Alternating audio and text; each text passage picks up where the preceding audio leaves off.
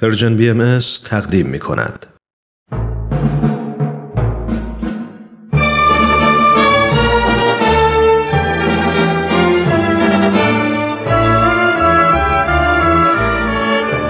رادمردان جاوید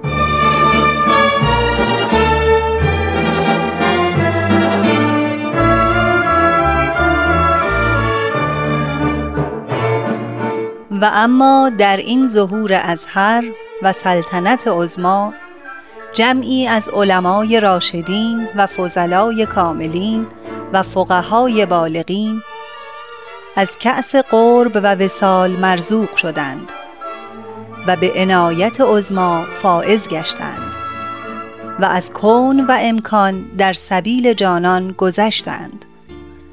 همه اینها محتدی و مقر و مزعن گشتند برای آن شمس ظهور به قسمی که اکثری از مال و ایال گذشتند.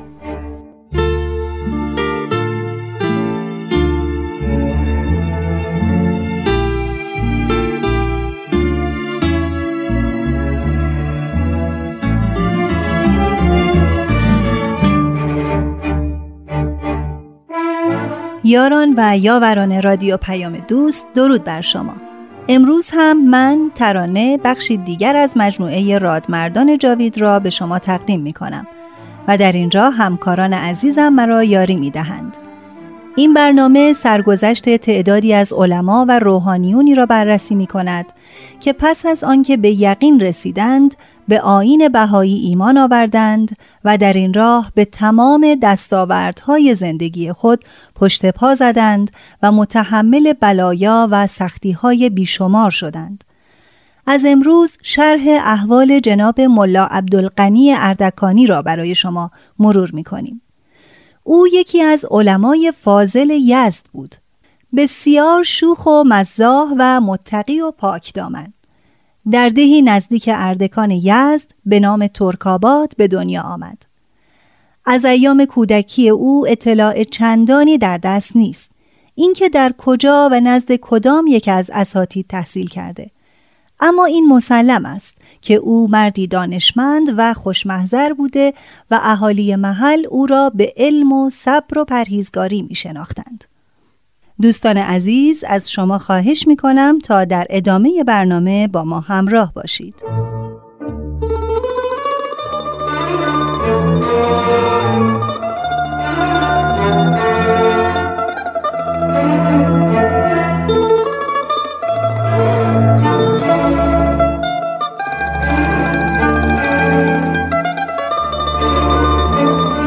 وقتی که بسیار جوان بودم پیش نماز ترکابات فوت کرد.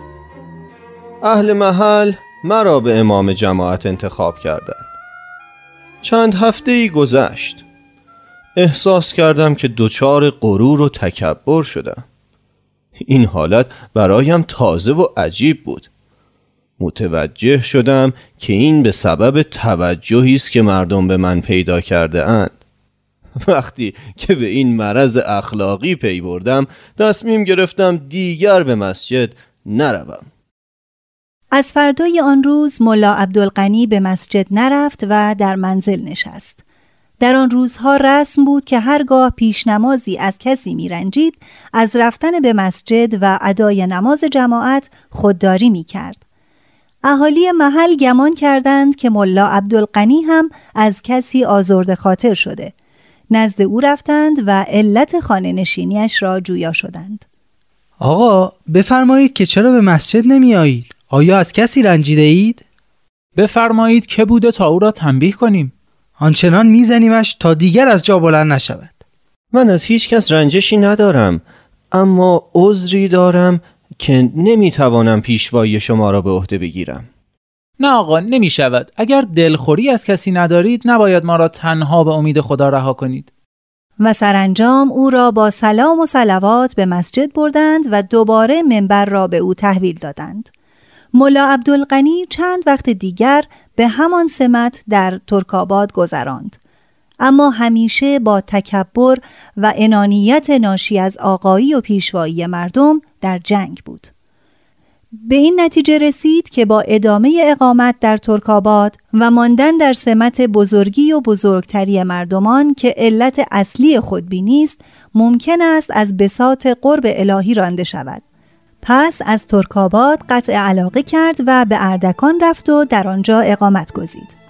اما چیزی نگذشت که در آنجا هم مراتب دینداری و پرهیزکاری او نمایان شد و از طرف یکی از مجتهدین یزد برای موعظه و امامت جماعت اردکان تعیین شد.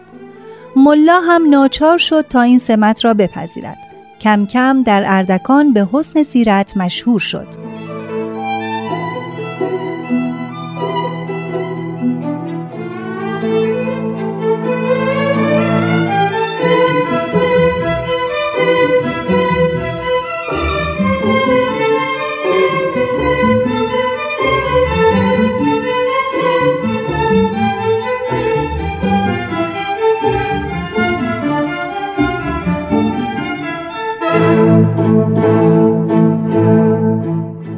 در این زمان بود که روزی یکی از آثار و نوشته های حضرت باب مؤسس آین بابی توسط یکی از پیروان به دستم رسید.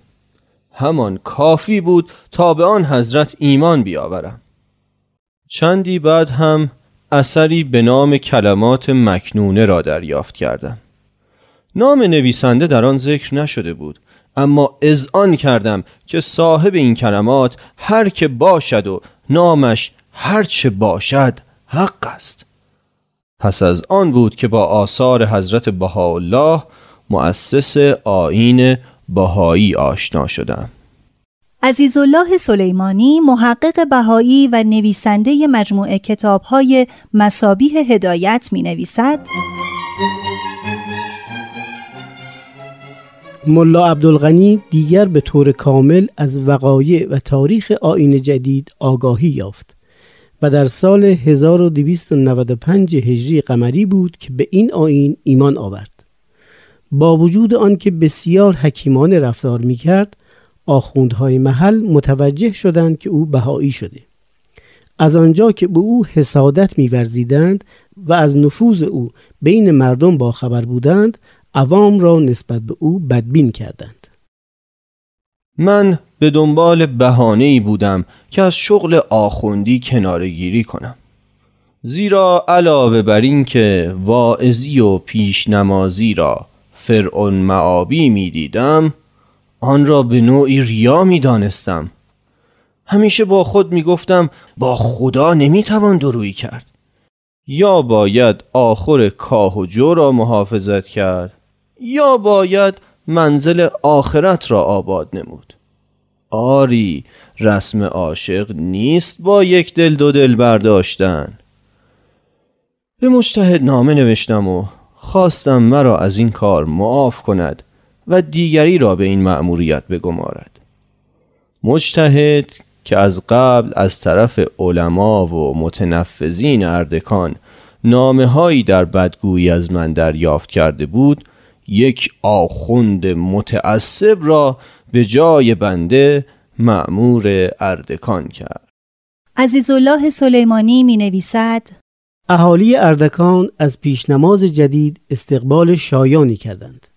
ملا عبدالغنی هم به دیدن او رفت. وقتی وارد منزلش شد دید گروهی از عوام و دسته هم آخوند در محضرش نشستند و او خود با غرور و تکبر در بالای مجلس نشسته و چندان اعتنایی به دیگران هم ندارد. خب آقا شما به جای من آمده اید؟ خب معلوم است که به جای شما آمدم. بسیار خوش آمدید مشرف فرمودید. مراقب باشید شاید دوباره من به جای شما آمدم. آن وقت باید دومتان را روی کولتان بگذارید و بروید. مثل حالای من. جماعتی که آنجا بودند از این شوخی به خنده افتادند. حتی خود آخوند هم اخمش باز شد و خندید. ملا هم خداحافظی کرد و به منزل خود رفت.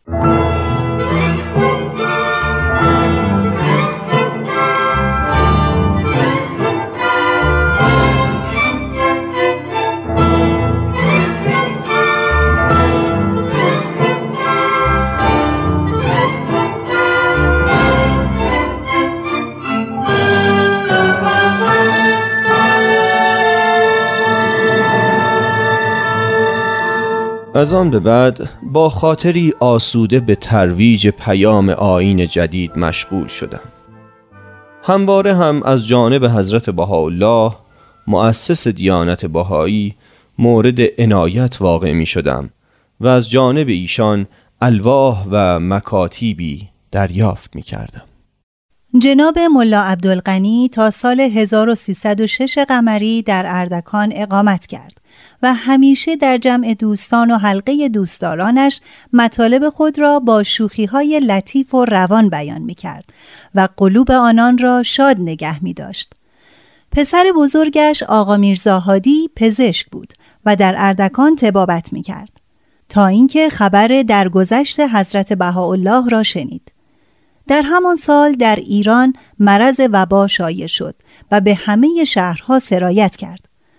دکتر عبدالخالق ملکوتیان فرزند کوچکتر ملا عبدالغنی می‌گوید پزشکان اردکان از ترس وبا بعضی فرار کردند و بعضی دیگر از اینکه مبادا به این مرض مبتلا شوند از تبابت خودداری کردند. اما برادرم میرزاهادی کمر به خدمت بست و هر بیماری را که برای معالجه نزدش می آمد معاینه و مداوا می کرد. برای همین علاوه بر اهالی اردکان جماعت بسیاری از دهات اطراف به منزلش هجوم می آوردند و اکثر بیماران به واسطه مداوای او شفا یافتند. شهرت مهارت میرزاهادی در تبابت و پاکی نهاد او میان اردکانی ها و دهات اطراف ام از مسلمان و زرتشتی پیچید. این امر باعث کینه و حسادت دشمنان پدرم شد و خیلی زود بنای دسیسه و فتنه گذاشتند. به تحریک آنان گروهی از عرازل در خانه پدر را با گچ سفید کردند و چند روز که گذشت شبانه حمامها و مساجد را هم سفید کردند.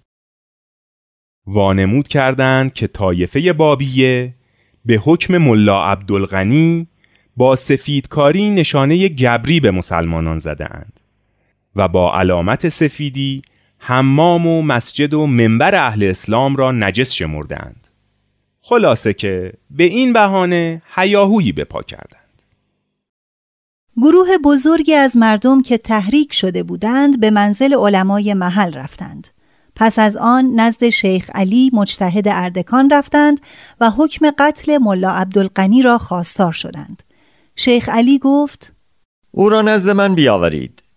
اگر این طایفه و رئیسشان را تن و لن کرد که براعتش ثابت می شود. اما اگر تبری نکرد من او را قصاص خواهم کرد. خبرها به سرعت به گوش من رسید. فورا با لباس منزل از خانه بیرون رفتم تا خود را به منزل همشیرم برسانم. در کوچه به چهار نفر برخوردم که زود فهمیدم آنان گماشتگان مجتهد اردکانند. اخوی شما آخون ملا عبدالغنی را می‌شناسید؟ بله که می‌شناسم. من خودم آخون ملا عبدالغنی هستم. خوب به چنگ ما افتادی. اه چه شده؟ بیا که آقا شیخ علی با شما کارها دارد. خب اینطور که خوب نیست خدمت آقا برسیم. بگذارید بروم لباس بپوشم و برگردم. خیر لازم نیست. همینطور می‌رویم. آن چهار نفر بدون اینکه به ملا عبدالغنی صدمه ای بزنند او را با خود می بردند تا اینکه یکی از مخالفین به نام حسین به آنها رسید و گفت رفقا این چطور مقصر بردن است؟ مگر دارید عروس به خانه داماد می‌برید؟ بروید کنار تا حالش را جا بیاورم. حسین زنجیری از جیبش بیرون آورد و بنای زدن گذاشت. کم کم گروهی از مردم بازار جمع شدند و هر کس با وسیله‌ای مانند چوب و چاقو و سنگ به سر ملا عبدالقنی ریختند. عزیزالله سلیمانی می نویسد زنجیرسازها که اینطور دیدند هرچه زنجیر در دکان داشتند در اختیار مردم گذاشتند که اگر بتوانند ملا را بزنند و ثوابی ببرند. ملا در چنگ مردم از زن و مرد و کوچک و بزرگ اسیر شده بود و آنقدر صدمه دید و مجروح شد که دیگر نتوانست بایستد. به زمین افتاد و بیهوش شد. برای همین ریسمانی به پایش بستند و کشان کشان به خانه مجتهد رساندند. شیخ که اینطور دید فریاد زد ایوه الناس این چه کاری است که کرده اید؟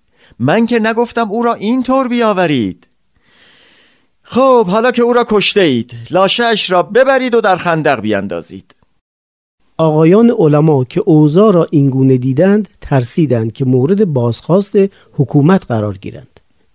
در جایی جمع شدند و بر یک صفحه کاغذ فتوای قتل ملا را نوشتند تا وانمود کنند که این شخص کفرش ثابت و قتلش واجب بوده. اما بعضی از آخوندها مهر و امضا نکردند. این تدبیر به نتیجه نرسید.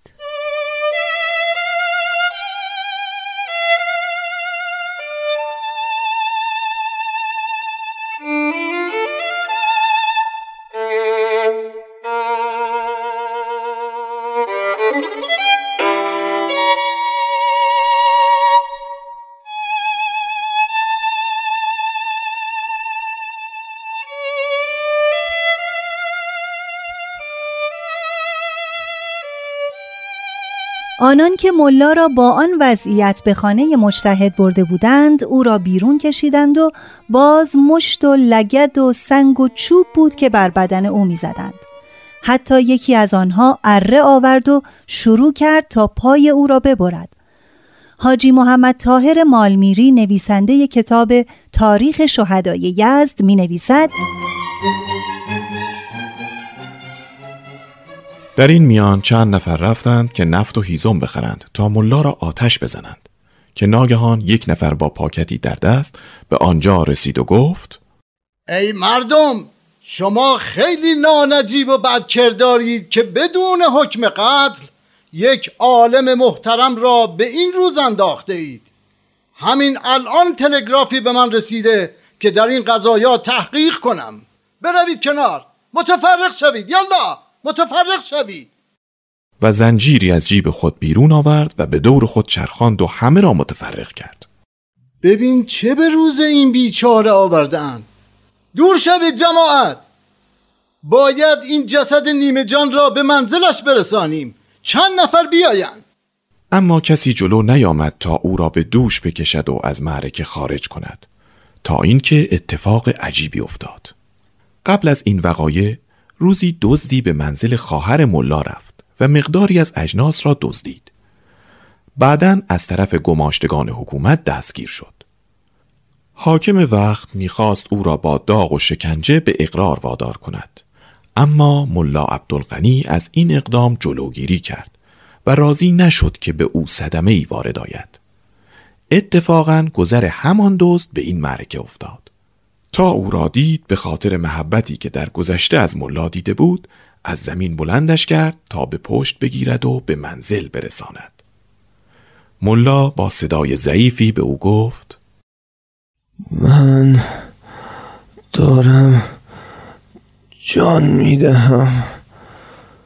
بگذار راحت باشم. هر نزن ولا میکشندت. و به طرف منزل ملا حرکت کرد. در بین راه زنان از پشت بامها هر کدام قطع سنگی برای سواب به پیکر ملا نزار کردند. ادهی هم به دنبال دو نفری که ملا را نجات داده بودند می آمدند. تا اینکه به منزل ملا عبدالغنی رسیدند. در آن هنگام تنها همسر و یک دختر ملا در منزل بودند. بقیه اهل منزل برای چارجویی از منزل خارج شده بودند. اشرار قصد داشتند تا به منزل هجوم برند. اما همان مأمور دولت همه را بیرون کرد و در را بست. اشرار در کوچه ایستادند و بنا کردند به سنگ انداختند. پس از آن جسد نیمه جان ملا را از حیات به اتاق منتقل کردند.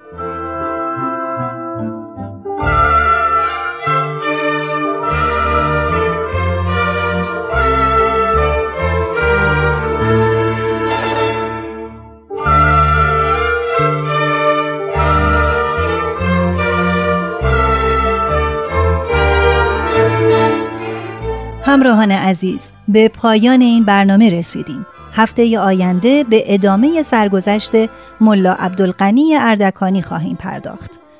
از اینکه با تماسهای محبت آمیز ما را از نظرات خود آگاه می کنید سپاس گذاریم.